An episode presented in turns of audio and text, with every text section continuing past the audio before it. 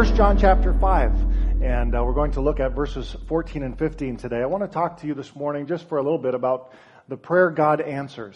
And, uh, you know, we all want our prayers answered. And so we're going to just look at what is the, the one prayer that we know God answers. And uh, it's probably going to be fairly evident as we read the text together, but just follow along with me in these first couple of verses, verses 14 and 15 of 1 John. And here's what it says. This is the confidence we have in approaching God that if we ask anything according to His will, He hears us. And if we know that He hears us, whatever we ask, we know that we have what we asked of Him. Great, great verses. And we want to know, I want to know when I pray that God hears me. Do you want to know when you pray that God hears you? Yeah, I think we all do. And uh, we need to know that because it doesn't always feel that way, does it? Anybody with me on that? Sometimes we pray, it doesn't really feel always like God is hearing what we're saying, but we need to know that, that He does hear. And John says here that if we have confidence in approaching God, then, then we know that He hears us. I like that. We need that. We need the confidence. It makes me uh, think of some of the Catholic services that I have attended. And uh, no, no issues here against Catholics. If you're Catholic and you're with us this morning, God bless you. Uh, but, but I remember, you know, being in that environment and not knowing all of the little things that you're supposed to say. Uh, right? You're in the Catholic service and there are responses sometimes that have to happen. And, and the one that I was thinking about as I was getting ready this week was, was that little phrase, Lord, hear our prayer. Right? Lord, hear our prayer. It, it really is, is uh, it, it kind of illustrates our, our heart's cry, doesn't it? When we pray, we want to know that He hears. Lord, hear our prayer. Well, John tells us that we can have confidence that God hears us.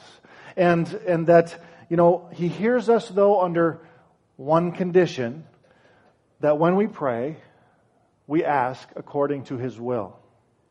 Now, that's where it gets a little tricky, isn't it? Psalmist David understood this, and I want us to look at, uh, at Psalm 143 together. And uh, we're going to look at David's prayer with, uh, with regard to all of this. And so, um, if you would just turn there for just a moment. Just realized that I don't have that in my notes. So I'm going to look it up right now. And, oh boy. Technology is wonderful. Isn't it? I know. Sometimes, no, it's not though. I want the whole chapter. Okay. We got lots of time. Nobody's in a hurry today, are they? Wow, there's a lot of chapters in Psalm, isn't there?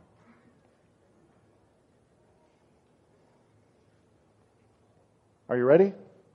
Oh, okay. I, I've just been waiting.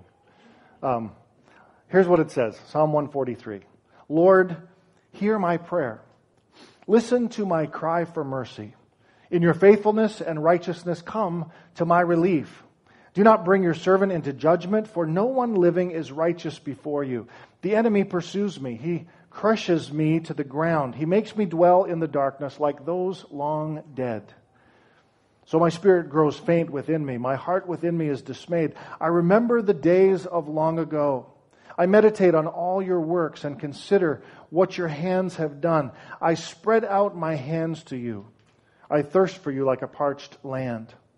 Answer me quickly, Lord. My spirit fails. Do not hide your face from me or I will be like those who go down to the pit. Let the morning bring me word of your unfailing love, for I have put my trust in you. Show me the way that I should go, for to you I entrust my life. Rescue me from my enemies, Lord, for I hide myself in you. Teach me to do your will, for you are my God. May your good spirit lead me on level ground. For your name's sake, Lord, preserve my life in your righteousness, bring me out of trouble. In your unfailing love, silence my enemies and destroy all my foes, for I am your servant. I want to go back to verse 10 just for a second. And, and it says there, Teach me to do your will. For you are my God. May your good spirit lead me on level ground. And so as we, as we looked at that chapter together, I'm sure that you picked up on some of the, the intensity, some of the desperation of, uh, of David's prayer. Phrases like, you know, listen to my cry. My, my spirit grows faint. My heart is dismayed. My soul thirsts. Answer me quickly. Rescue me. David is, is praying this intense prayer. And it's, it sounds urgent to us. He's at this turning point here in his life, and he doesn't seem to know what comes next. Maybe uh, you've been at a point like that in your life at some point. Just don't know what comes next. You're, you're at a turning point. In David's case, he has good reason. He's being pursued by Saul and being pursued by Saul's army, and he doesn't know where to turn. And so he cries out to God to know his will. I, I've been there before. And so we, we think about this intense prayer, but it's also a beautiful prayer. He says, he says, Teach me to do your will. God, whatever comes, whatever happens, what I want to know is what is your will for my life? G. Campbell Morgan said, There is no phrase more often in use among Christians than that of the will of God. There is but one thing that matters knowing and doing God's will. We can see this in the life of Jesus as we look at Jesus' life, when he teaches the disciples how to pray in Matthew chapter 6, what does he tell them? He says to pray, Our Father who art in heaven, hallowed be your name. You can say it with me. Thy kingdom come. What's next? Thy will be done on earth as it is in heaven. Jesus taught us to pray uh, his will, to pray for God's will. Uh, John 4, Jesus talked about the fact that his food was to do the will of the Father, the will of, of Him that sent Him. In John 17, as He prays to the Father, He asks Him, complete, you know, help me to complete the work that you gave me to do. I want to fulfill your will in my life. It was a prayer about God's will. And then in Matthew 26, as He prays in the garden before His crucifixion, what are the words that He prays? He prays, Father, if it's possible, you know, take this cup from me, but not my will, but yours be done. So if, if knowing and doing and you know praying for the Father's will is something that Jesus needed to do, how much more should you and I as believers follow suit? Knowing God's will is something that, that is, or at least should be, important to every single one of us as followers of Jesus Christ. The thing is, it's not always just as easy as that, is it? I mean, God's will can seem very elusive and often does seem very elusive at times. It's hard to put a finger on, which is why, you know, in 27 years of, of ministry, the question that I have been asked more than any other single question is this one Pastor, how do I know God's will for my life? How do I know God's will? It's an important one that we all need to ask, but it's, it's not one that we need to ask other people necessarily. It's a question that must be asked of God. God's will is it's an important matter, and it was important to the psalmist David as we read that prayer of David together. We couldn't help but notice that intensity, that passion as he cries out to God to know his will, for God to teach him to do his will. And so we, we know because of our text this morning that if we pray according to God's will, the text in 1 John chapter 5, that he hears us and that he answers. And so we want to look a little closer uh, just for a few minutes, I want to just pull a few things out of this text in the Psalms.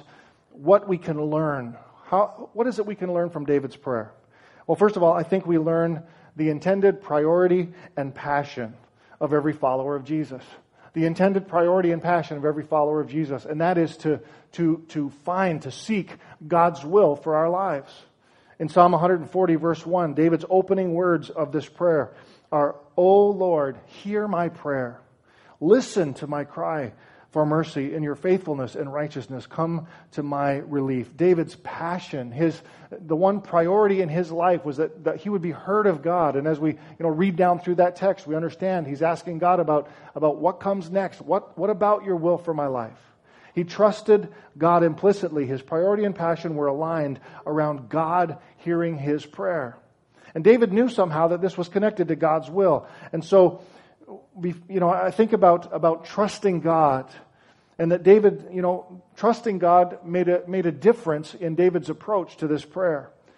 And here's what I here's what I think about believers in Jesus or people who follow Jesus as, you know, as their number one priority. And that is this. Before we became followers of Jesus, we were only interested in one person's will, right? Before we became followers of Jesus, we were only interested in, in one person's will, and that was that, that was our own. That was my will be done. We lived for ourselves. And why not? From the perspective of someone who's not a follower of Christ, that would be a natural kind of stance to take. But something happens when we say yes to Jesus and we welcome Him into our lives. Our priorities change because we make Jesus Christ, or we need to make Jesus Christ the leader of our lives when, when we make that decision. And so Paul talks about this change of priorities in 2 Corinthians chapter 5 and verse 15. He says, he says, He, Jesus, died for everyone, so that those who receive His new life will no longer live to please themselves. Instead, they will live to please Christ, who died and was raised for them. You go on to verse 17 in that chapter, and it says, it says, you know, what this means is that those who become Christians become new persons. They are not the same anymore, for the old life is gone, and a new life has begun. This kind of godly desire was evident in David's life. He says in Psalms 40 and verse 8, you know, I desire to do your will, O my God. Your law is written within my heart. And if you go to 1 Peter chapter 4 and verse 2, it talks about the, the new Christian again, and it says, you know, once, once you become a Christian, you won't spend the rest of your life chasing after evil desires, but you will be you know, anxious to do the will of God. That's the phrase that's used there. And uh, if you want to just jot 1 Peter down in your notes, 1 Peter 4 and verse 2, I don't believe that's one that's in your outline. And so we, we learn the intended priority and passion for every follower of Jesus. Secondly, I think that we learn that, that God does have a purpose and a plan for each of our lives. David prays in, in verse 8, the second part of that verse, Show me the way that I should go. And so there's this implication here. God God has a way for us to go. He has a, a plan and a purpose for our lives. In verse 10, he says, You know, teach me to do your will, for you are my God. And, and then he says this May your good spirit lead me on level ground. David is looking for God's direction, for his guidance in his life. And so implied here is that God has a plan and a purpose for all of us. David's cry, Show me the way that I should go is, is all about that. And he operated under this assumption or from this baseline idea that God has a purpose and a plan for his life. Jeremiah 29 and verse 11. Um, you've heard me share it probably very often, but it's a, it's a fantastic verse when we think about sort of the bigger picture of, of God and, and serving God in our, in our own lives. God says through the prophet Jeremiah, I know I know the plans I have for you plans to prosper you and not to harm you, plans to give you hope and a future. The message says that this way I know what I'm doing. God knows what He's doing. I have it all planned out plans to take care of you, not abandon you, and plans to give you the future you hope for. I, am glad, personally, you know, that God knows what He's doing in my life because, you know, half the time I don't know what I'm doing in my life. It's good that God knows. And He knows what He's doing in your life too. He has a purpose for you. And He will reveal it to you if you ask Him to. Colossians 1 and verse 9, uh, Paul writes, he says to the church, For this reason, since the day we heard about you, we've not stopped praying for you. And this is the phrase, and asking God to fill you with the knowledge of His will through all spiritual wisdom and understanding. God, you know, God wants to fill us with the, the knowledge of His will. But, but we need, you know, to, to ask Him for that. I mentioned earlier, I'm, I'm often asked that question, you know, how can I know God's will? And I wonder sometimes if God is more willing to guide us and show us His will than we are to be guided sometimes. The passage we referred to a moment ago in Jeremiah 29, it goes on in verses 12 and 13, and it says this Then you will call upon me and come and pray to me, and I will listen to you. You will seek me and find me when you seek me with all your heart. And I wonder are we always prepared to seek God with all of our hearts, to know His will for us? When we know, you know, when we get some kind of direction as to what that might be, are, are we always prepared to go, to go the distance to, to live out God's will in our lives. Here's what that verse means, kind of in the, in the vernacular. You know, when we go and ask another person what God's will for our lives is, we're, we're kind of barking up the wrong tree. God says through the prophet Jeremiah, Listen, I know what I'm doing. I've got this great plan for you, and if you really want to know what it is, just ask me. Just ask me. I'm dying to tell you so that you can get on with your life and be, you know, be, be useful in my kingdom. If you don't know what God's will for your life is, maybe, maybe, just maybe, you've been asking the wrong people. Sometimes I think the question, when we go and ask other people, you know, what, what's God's will for my life? Sometimes I think that's just a smokescreen because we already have a pretty good idea what His will for our lives is. We just don't want to do it. We just don't want to do it. We got all kinds of instructions in the Word of God. Jesus has asked us to live a certain way. God has given us principles to live by. And, and all of those make up the basis for, for living out God's will in our lives. And when we start to do that and when we start to pray and seek God's face, that's when, that's when we can get specific direction. But quite often, we know some of what God's will for our life is. We're just, we're just not really willing to do it. Sometimes, you know, we, we just don't want to do it because we won't have to stretch ourselves and do what it is that God is asking us to do. So, the priority and passion of, of every believer, every follower in Jesus. And then, and then we talk about that God has a purpose. We learn that God has a purpose and a plan for each of our lives. And then, thirdly, this morning, we learn the conditions that must be met if we are to know and do God's will. The conditions that, that sort of need to be met. And God, it's kind of spelled out for us here in David's prayer. I think from the language of the prayer, we can determine three basic conditions that we must meet if we are to know and do God's will. First of all, we are to have a, teachable attitude. We are to have a teachable attitude. Note how David prays. He says, Teach me to do your will. He acknowledges his need to be taught. He acknowledges his need to be taught. And uh, this, you know, when I work with, with uh, young leaders, this is kind of the biggest pet peeve that I have. Have you ever met a know it all? Have you ever met a 19 year old know it all? Yeah. Don't you just want to punch them? The, you know, and sometimes this is how we come to God. We, we think we've got all the answers, we, we know it all. So we, we need to have a teachable attitude. We need to be open to, to what it is that God is teaching us through His Word. We need to be open to the, the teaching of His Spirit in our, in our own spirits. And, uh, you know, I don't think God likes know-it-alls either. If we know so much, why do we need to, you know, to go to God to ask His will? Jeremiah 10 and 23 says, you know, I know, O Lord, that a man's life is not his own. It is not for man to direct his steps. It is not for man to direct his steps. And so we, we have, first of all, the, that first condition. We're to have a teachable attitude. Secondly, we're to have an intense desire to know God's will. As we, as we read David's prayer, and noted before, it's not, not difficult to sense his intensity, his desperation as he cries out to God. And the Bible is filled with specific promises to stimulate our desire to know God's will. Proverbs 3 and verse 6 uh, one of my, my mother's favorite verses of Scripture. In all your ways, acknowledge him, and he will make your paths straight. If we have this intense desire to know God's will, if we acknowledge God in everything we do in our lives, He will lead us, He will guide us, He will show us the way to go. Um, Proverbs 16 and verse 3 says, Commit to the Lord whatever you do, and your plans will succeed. And so we want, we want to have this intense desire to know God's will.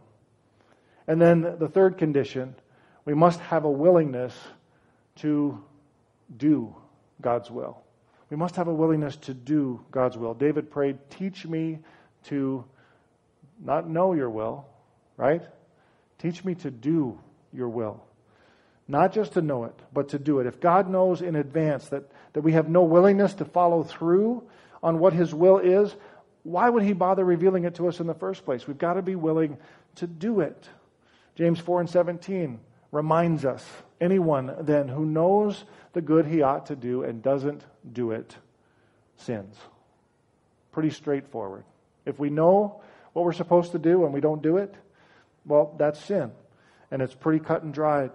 Uh, there's a writer, E.C. Baird, who put it this way in, in poetry form. He said, You ask, what is the will of God? Well, here's the answer true. The nearest thing that should be done that He can do through you. The nearest thing that should be done that He can do through you.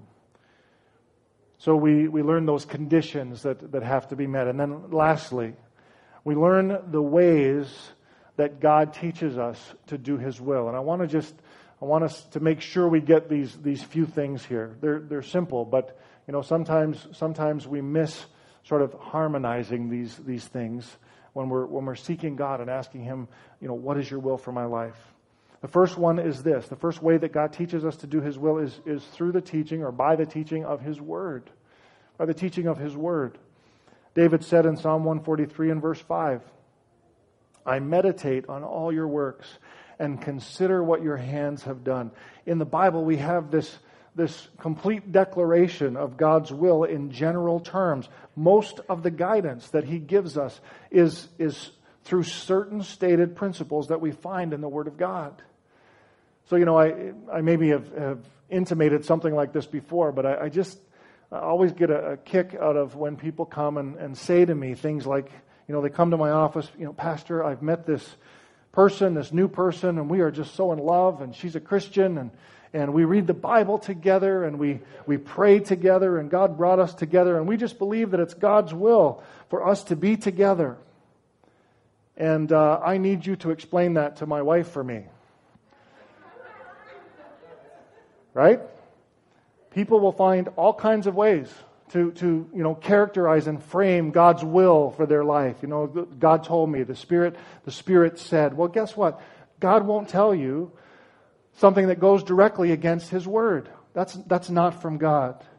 So I, I don't have any problem determining that that's not God's will for this person's life because the biblical stance on marriage is, you know, devotion to one person in a one flesh relationship until death do us part. And so, you know, all of that other subjective mumbo jumbo, as far as I'm concerned, it means nothing to me. I can definitively say, no, that's not God's will for your life.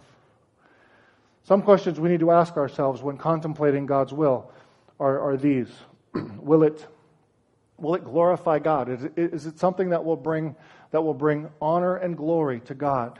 This thing that we you know think is God's will for our life. Will it will it do that? Uh, will it will it honor the Holy Spirit? Will it you know not grieve the Holy Spirit? And then and then thirdly, does it conflict with any clear command in Scripture?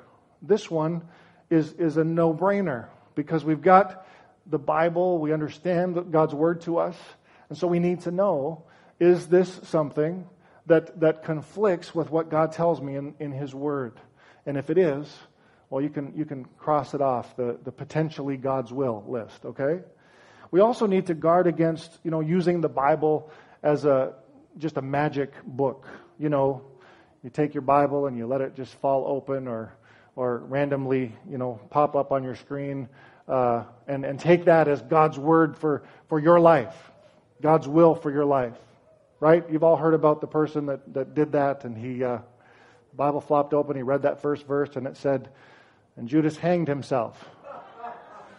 So he thought, well, that's not very good. So he, he let, let it fall open again, and he found another phrase that said, Go thou and do likewise.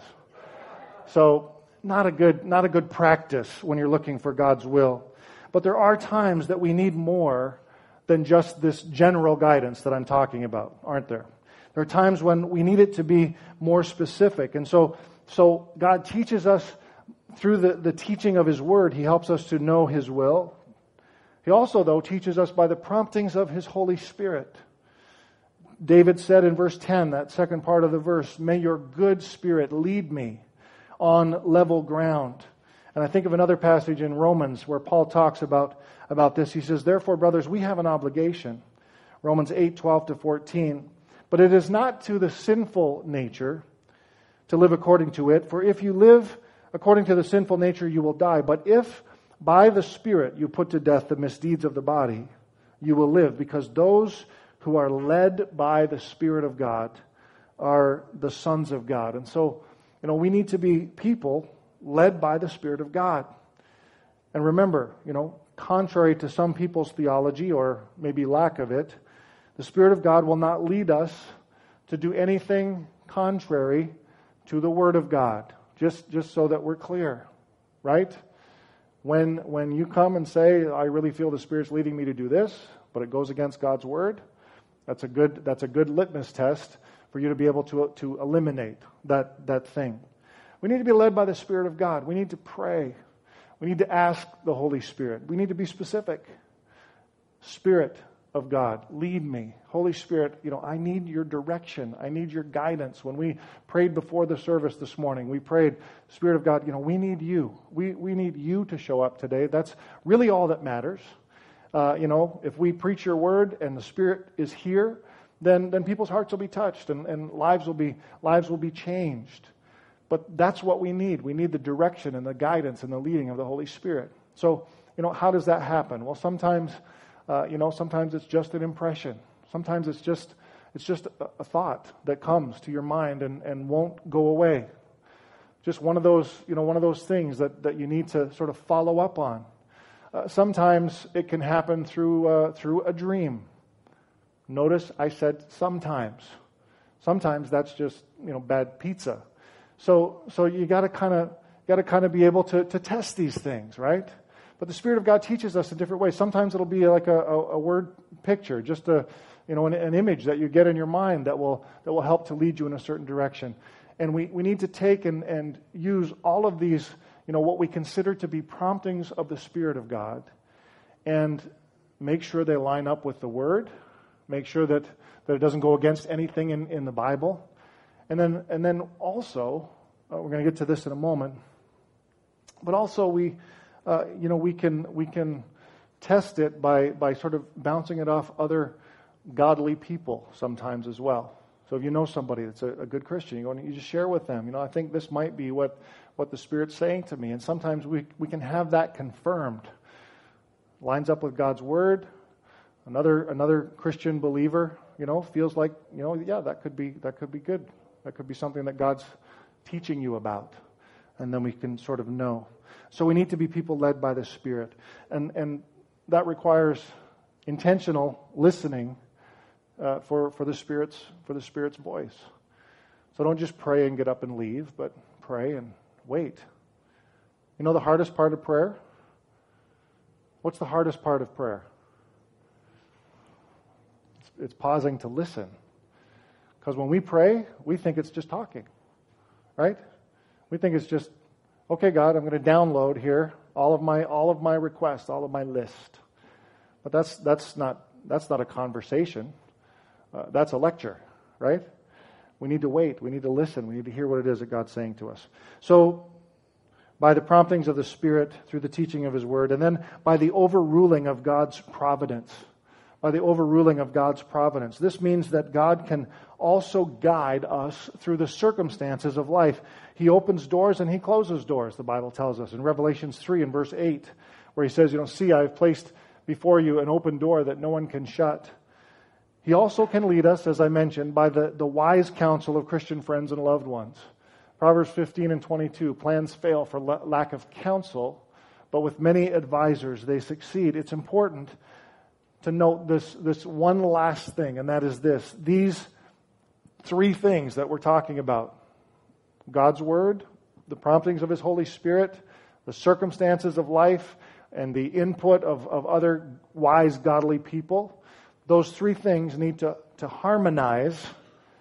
And when they do, this is, this is my um, you know, little proviso on, on the God's will formula. If all three of those things harmonize, I say go ahead, go for it. Because even if it's not specifically God's will and direction for your life, it's probably not going to hurt anybody. It's probably going to be good.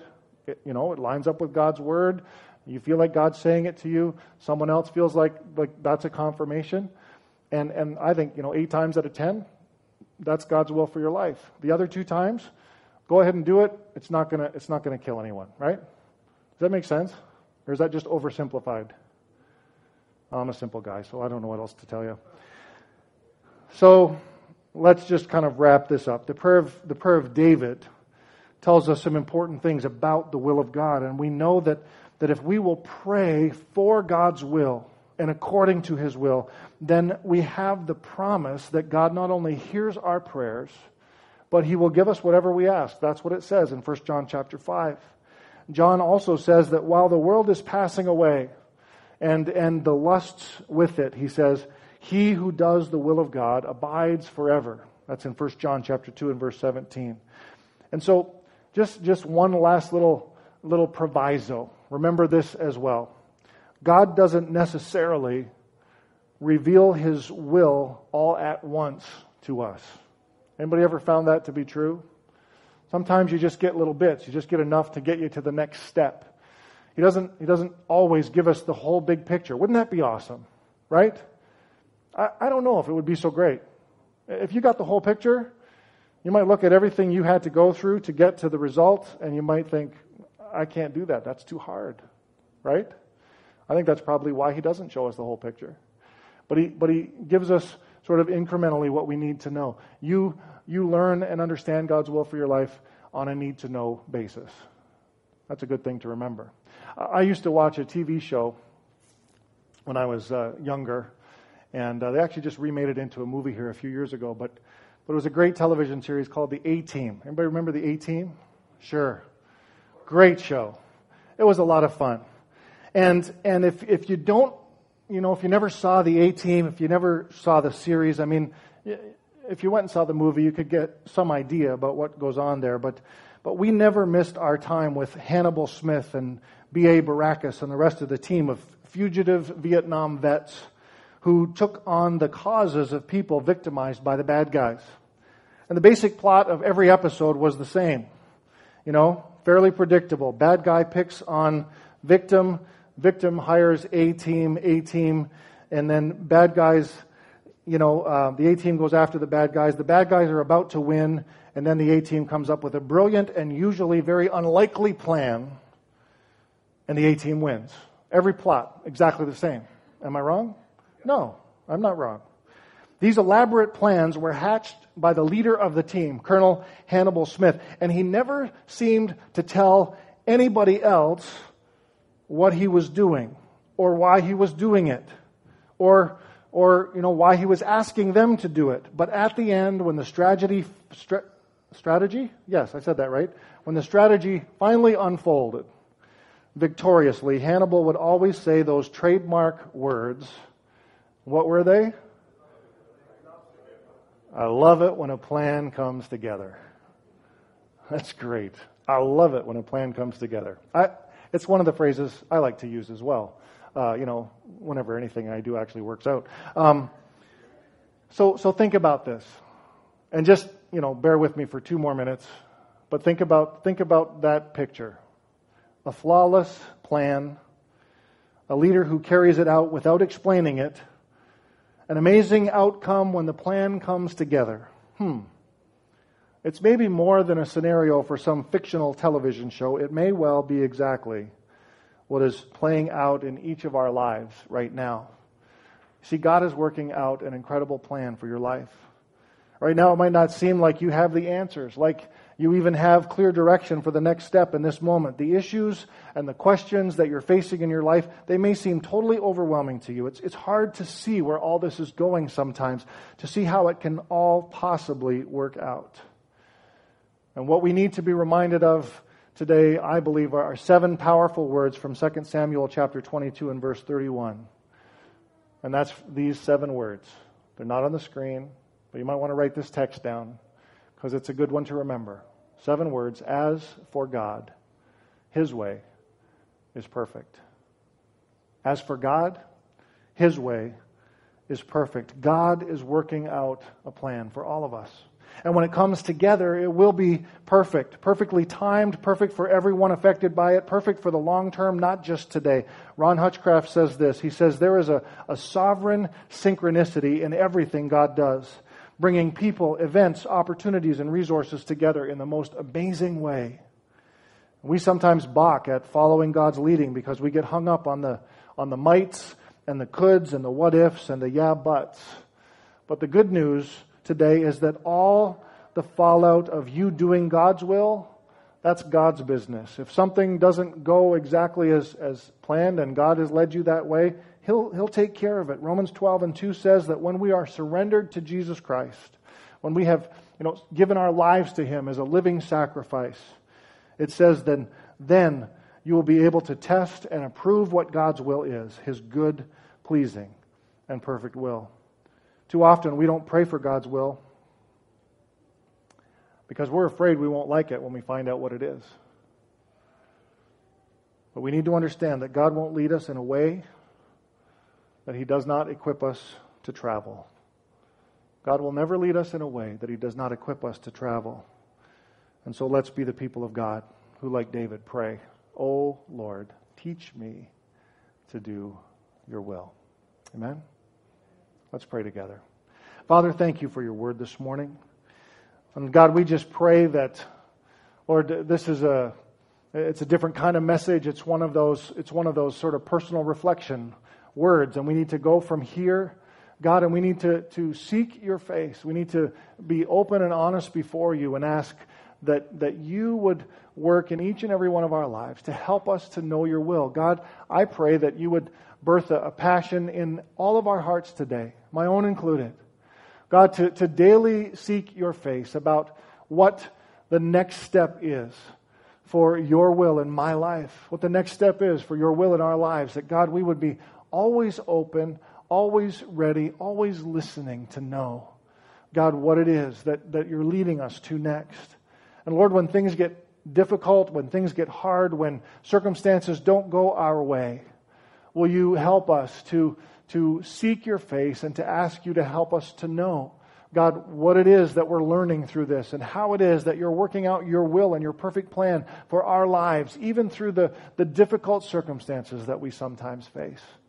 God, we're just, we're just your children. The Spirit of God, we need you. We need your, your direction in our lives. We know that, that we have your word. We know that, that we can look to your word for direction and that, God, there are all kinds of principles that are there. And we pray that, that God, you'll make that come alive to our hearts as we read it every day.